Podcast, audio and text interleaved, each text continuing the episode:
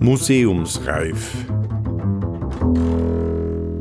Der Podcast des Gemeindemuseums Absam, Folge 10.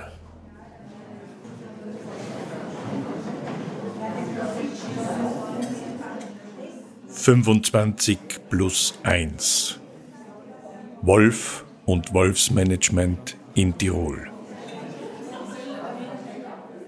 Im November war das Gemeindemuseum Absam mit seinen beiden Wolfsprogrammen zu Gast in Delfs. Sie hören zwei in eins.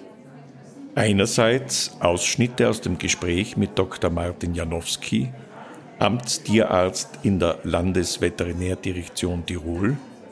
Andererseits Ausschnitte aus dem Musikprogramm der Kulturgeschichte des Wolfs live gespielt von Gregor de Gasperi. Die Diskussion um den Wolf nimmt populistische Züge an. Schießen, schaufeln, schweigen.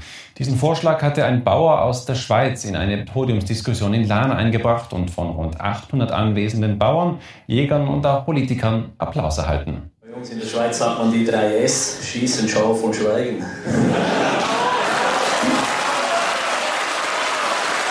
Diese Aussage des Schweizer Herdenschutzexperten erhielt reichlich Applaus. Und so manch einer der Zuhörer sah sich wohl schon mit der Flinte auf Wolfsjagd. Die 2, 3 oder 4S-Methode ist seit langer Zeit bekannt. Aber gerade der Wolf hat einfach ein Besiedelungspotenzial. Ein Wurf von Wölfen, da kommen einfach wesentlich mehr Nachkommen nach, wie zum Beispiel bei Bären, wo das viel, viel langsamer ist, diese Entwicklung. Und Wölfe wandern weit, es wandern männliche und weibliche und sie haben einmal im Jahr einen Wurf mit mehreren Nachkommen. Also da ist einiges an biologischem Potenzial drinnen und der Wolf ist eben eine Tierart, die auch diese Eingriffe, sei es durch Wilderei, sei es durch Verkehrsunfälle oder Krankheiten, übersteht und sich trotzdem ausbreitet.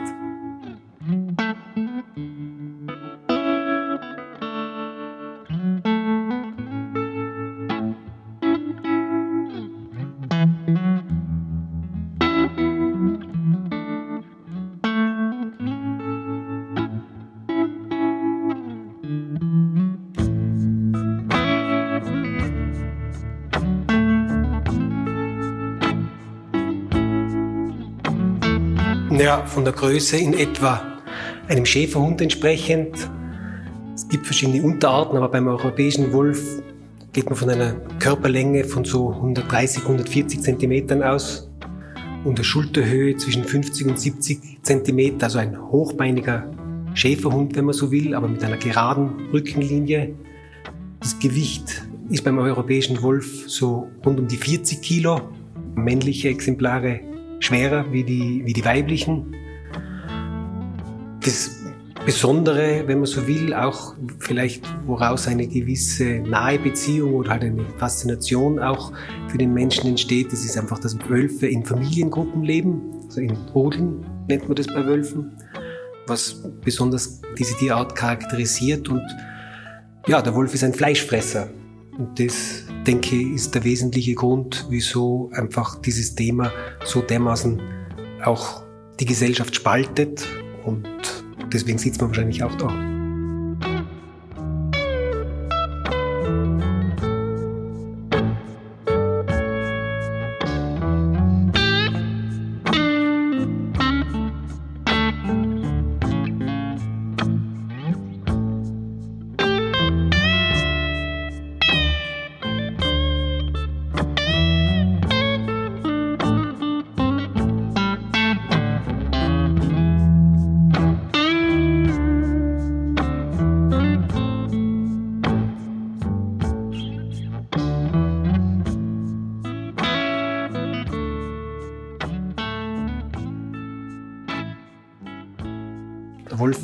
Ja die Säugetierart, die die weltweit größte Verbreitung gehabt hat von allen Säugetieren. Also eine sehr anpassungsfähige, sehr eine erfolgreiche Tierart. Der Tiefststand von den europäischen Restpopulationen, vor allem in Mitteleuropa in den 70er Jahren, das ist die Zeit, wo eben auch solche Schutzbestimmungen wie zum Beispiel die Berner Konvention entstanden sind und seitdem findet eine kontinuierliche Wiederausbreitung statt. Und wenn man das ein bisschen beobachtet hat, dann ist es schon seit langer Zeit absehbar, dass diese Entwicklung, speziell jetzt, wenn man sich zum Beispiel die italienische Wolfspopulation anschaut, auch den Alpenraum erreichen wird. Und das ist dann passiert im Bereich der Grenze zwischen den französischen und italienischen Alpen. Und so sind eben seit den 90er Jahren immer mehr Wölfe einzelne in der Schweiz aufgetaucht. 2001 zum Beispiel der erste Wolfsnachweis und Riss in Graubünden, das ja an Tirol angrenzt. Und von dem her war es auch klar, dass mit dieser Wiederbesiedelung einiges an Konfliktpotenzial verbunden ist und dass da es ein sogenanntes Management braucht oder halt einfach, dass man sich überlegen muss, wie geht man mit dieser Thematik um. Mit dem Lebensraum des 19. Jahrhunderts, aus dem der Wolf ausgerottet wurde, hat sein heutiges Ansiedlungsgebiet in Österreich nichts mehr zu tun. Mancher Wolfsexperte meint, dass Wölfe heute eine Art Schlaraffenland vorfinden würden. Ja, wenn man sich rein die biologischen Bedingungen für Wölfe anschaut und man bedenkt, dass zur Zeit der Ausrottung der Wölfe viel, einen viel geringeren Waldanteil gegeben hat und eigentlich praktisch kein Wild mehr, kein Schalenwild, dann muss man, wenn man sich das heute anschaut, wo der Wald ständig wächst, der Wald hat massiv wieder zugenommen und Österreich ist der Schalenwild Europameister, wenn man das so will. Also die Wildbestände, wenn man jetzt mal die Beutetiere, die primären Beutetiere vom Wolf denkt, haben historische Höchststände. Es sind insofern völlig andere Voraussetzungen, was Nahrungsgrundlage angeht. Insofern einerseits Schlaraffenland, ja, verständlich, dass man auf so eine Aussage kommt. Aber der große Unterschied ist natürlich der, dass mittlerweile eine wesentlich dichtere Besiedelung ist, eine sehr starke Landnutzung. Und von dem her nützt es eigentlich nicht sehr viel zu sagen, ah ja, wir haben so und so viel Wild und äh, so und so viel Gegenden, wo es genug Rückzugsräume für Wölfe gäbe, sondern das Entscheidende ist, wie die Gesellschaft darauf reagiert. Wölfe können praktisch überall dort leben, wo man sie leben lässt. Der Faktor Tragfähigkeit, der ist wesentlich bestimmender. Und insofern, wie man ja auch an den Konflikten, die mit dieser Rückkehr des Wolfes entstehen oder sichtbar sind, wie man anhand diesen Konflikten merkt, da kann man nicht mehr vom Schlaraffenland sprechen. thank you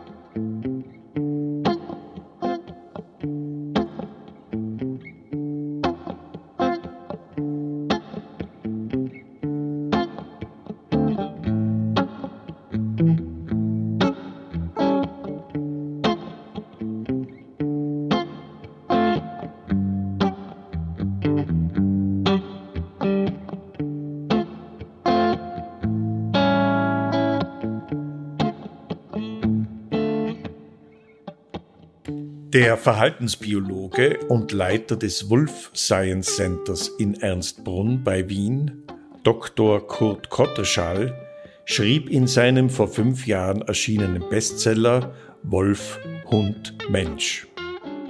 Seit Jahren wandern Wölfe nun wieder in viele lange wolfsfreie Gebiete in Mitteleuropa ein. Unser schönes Land scheint jedoch ein Bermuda-Dreieck für die großen Beutegreifer zu sein.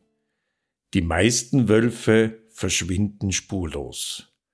Vielleicht wandern sie weiter, vielleicht auch nicht. Es ist zu hoffen, dass auch in der Alpenrepublik die Sache Wolf nicht mehr unter der Hand geregelt würde, illegal der Kontrolle entzogen. Wir können einfach nur feststellen, dass wir immer wieder seit 2009 eigentlich in Tirol Einzelwölfe punktuell feststellen haben können. Teilweise dann auch so, dass dasselbe Wolf, wenn das möglich ist, mit Hilfe einer genetischen Untersuchung, kann man nachweisen, dass der dann woanders auch wieder auftaucht. Es ist einfach bekannt, dass die sehr weit wandern. Das sind Tagesstrecken bis über 100 Kilometer und, und Wanderstrecken weit über 1000 Kilometer. Wenn man sich das in Europa auf der Landkarte vorstellt, was ein Aktionsradius von 1000 Kilometer für einen Wolf bedeutet. Von dem her ist es jetzt auch nicht automatisch der Verdacht, dass wenn man einen Wolf irgendwo feststellt und, und davor und danach nicht, dass der dann gewildert worden ist, sondern da gibt es eben unterschiedliche Möglichkeiten. Klar ist, dass es natürlich bis zu einem gewissen Grad, aber das ist nicht eine Spezialität von Österreich, es Wilderei gibt. Gerade in Italien, wo die Naturschutzaffinität der breiten Bevölkerung noch etwas höher als zum Beispiel in Deutschland oder Österreich ist, da hat man viele Wölfe. Es gibt keinen Managementplan weil dort drinnen stehen könnte, unter diesen und diesen Umständen müsste man Wölfe auch entnehmen, also schießen. Das gibt's in Italien nicht, das haben wir seit 2012. Aber man nimmt dafür zur Kenntnis, dass halt immer wieder Bären oder Wölfe vergiftet zum Beispiel werden. Während sich Schießen, Schaufeln, Schweigen der Öffentlichkeit entzieht, werden auf der politischen Bühne immer wieder wolfsfreie Zonen gefordert die Basis eines Managementplanes, der ja von Behörden eigentlich und für Behörden gemacht wird, sind die gesetzlichen Grundlagen. Basis der Tätigkeit einer Behörde muss immer die rechtliche Grundlage sein. Und die sieht äh, betreffend den Wolf das einmal prinzipiell nicht vor, die Einrichtung von sogenannten wolfsfreien Zonen. Aber noch einmal, wenn man sich diesen Entwicklungsprozess anschaut, der seit bald 50 Jahren andauert, dass einfach diese Populationen sich wieder ausbreiten und wenn man bedenkt, wie weit da diese Tiere auch zurücklegen, um sozusagen neue Lebensräume auch zu erschließen, dann ist es nicht so ganz leicht, sich vorzustellen, wie ein Konzept von wolfsfreien Zonen in dem Sinn auf fachlicher Ebene vorstellbar wäre. Weil wir können ja nicht um Tirol einen Zaun bauen, und bisher sind einfach auch solche Konzepte, zum Beispiel in Österreich, daran gescheitert, dass es wahrscheinlich keinen österreichischen Bezirk, um das mal auf Bezirksebene anzuschauen, geben wird, der sagt, ja, wir sind Wolfszone. Das Schwierige ist dann nicht die wolfsfreien Zonen zu finden, sondern die Zonen, wo, wo es dann Wölfe geben darf.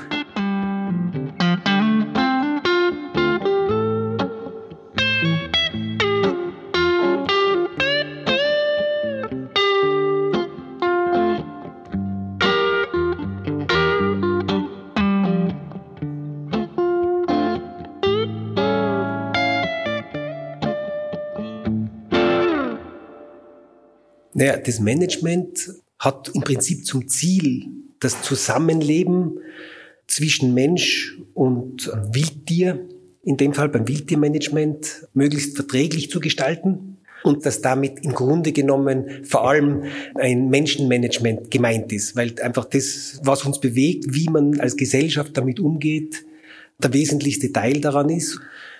Unter Berücksichtigung eben der verschiedenen menschlichen Interessen und den Nutzungsansprüchen natürlich auch. Klar ist, dass es einen sehr breiten gesellschaftlichen Konsens gibt, dass man die Personen, die primär in der Praxis davon betroffen sind, also zum Beispiel die Nutztierhalter, nicht mit der ganzen Situation allein lässt. Das heißt, es geht um Kompensation, also es geht um Entschädigung von Nutztieren, die durch Wölfe gerissen werden. Und immer wenn dann öffentliches Geld fließt, dann wird es natürlich administrativ aufwendiger. Klar ist, dass jedes gerissene Schaf ein Schaden ist. Das ist ein Tier, das einen Besitzer hat. Und von dem her ist eine ganz wesentliche Grundlage, denke ich, ist, um diesen Konflikt, sage ich mal, zu bearbeiten, dass es da eben eine Entschädigung gibt im Sinne von Kompensationsmaßnahmen. Aber es ist auch wenn man sich anschaut ähm, in andere Länder, wo diese Situation, die wir jetzt in Tirol erleben, dass einfach diese Entwicklung weiter fortschreitet und bei uns ankommt, dass, dass Wölfe vermehrt bei uns zuwandern. Ähm, und wenn man dort hinschaut, die in Frankreich oder in, in Norditalien, wo das vor 10, 20 Jahren stattgefunden hat, dann ist völlig klar, dass man nur mit Entschädigung allein das Thema nicht irgendwie in den Griff kriegen wird, äh, dass das nicht ausreicht. Und es ist auch natürlich die erste Frage von jedem Tierbesitzer, wo Schäden aufgetreten sind. Ich sorge mich um meine Tiere natürlich. Was kann ich tun, dass das nicht mehr vorkommt? Wie kann ich mich dagegen schützen, dass ich nicht Angst haben muss, dass wenn die Schafe auf der Weide sind jetzt zum Beispiel, dass dann da Schafe vom Wolf getötet werden?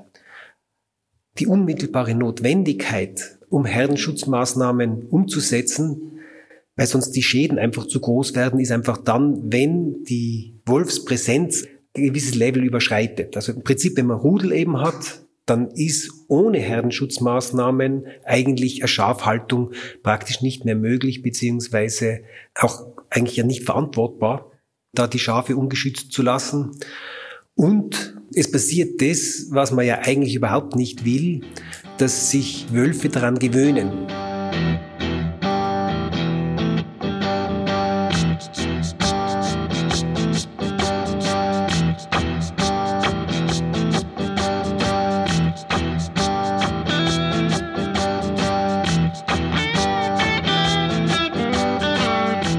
Den bisher von Wölfen in Tirol angerichteten Schäden? Ja, ich kann natürlich nur was äh, darüber sagen, wie viel Wolfsrisse und Schäden behördlich beurteilt worden sind. In Tirol ist es so, dass der jeweils örtliche Amtstierarzt diese Risse begutachtet. Und dann gibt's Fälle, die eindeutig sind rein vom Rissbild, beziehungsweise dann, wenn man noch einen genetischen Nachweis hat, auch noch, dann ist es umso besser.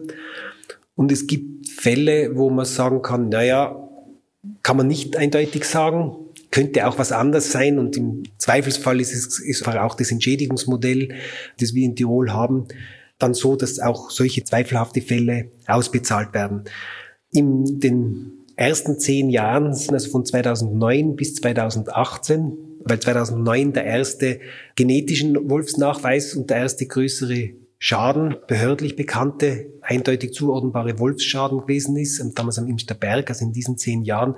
Sie haben mir in Tirol 26 gerissene Schafe gehabt, 25 Schafe, eine, eine Ziege.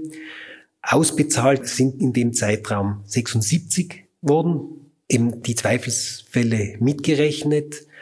Heuer wird es wahrscheinlich etwas mehr werden.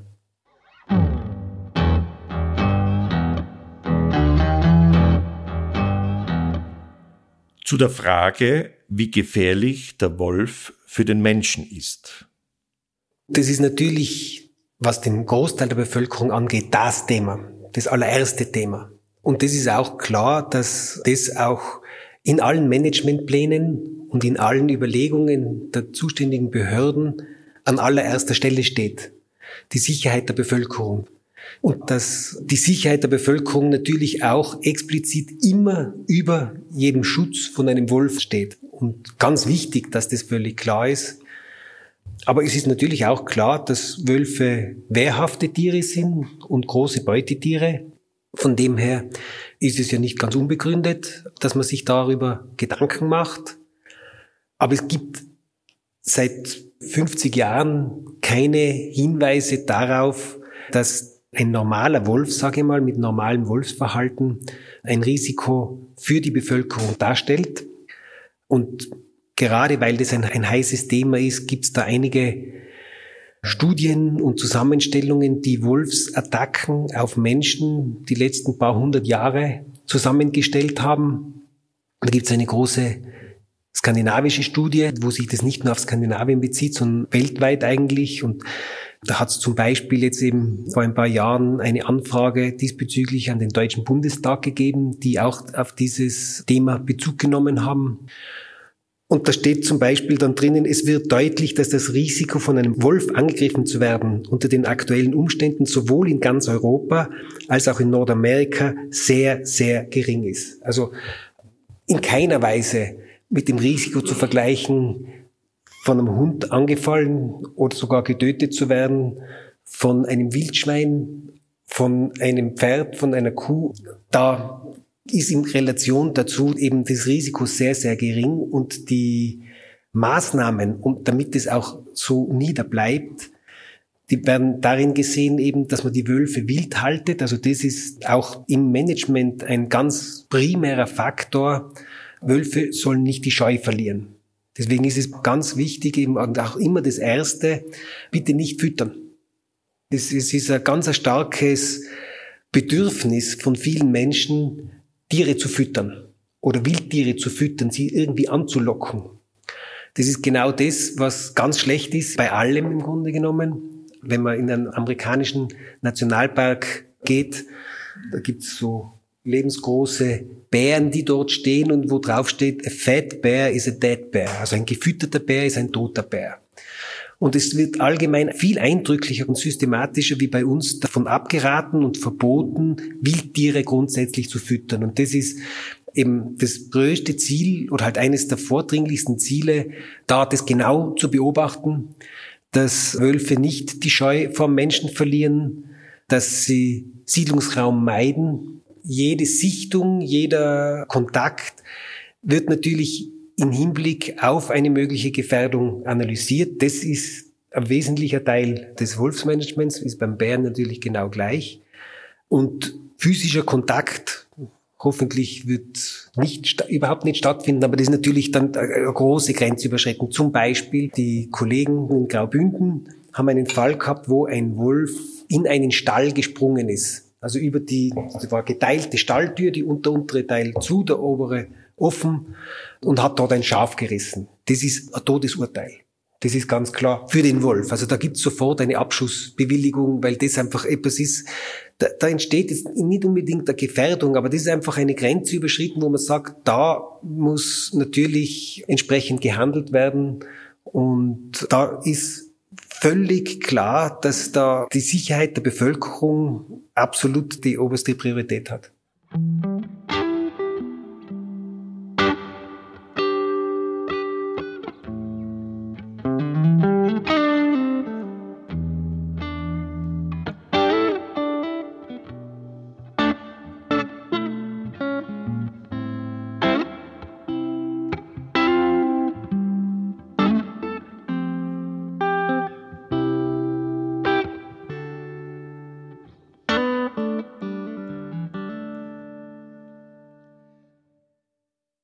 Wissenschaftliche Dienste Deutscher Bundestag 11. Mai 2018 Wolfsangriffe in Europa, Russland, Asien und Nordamerika.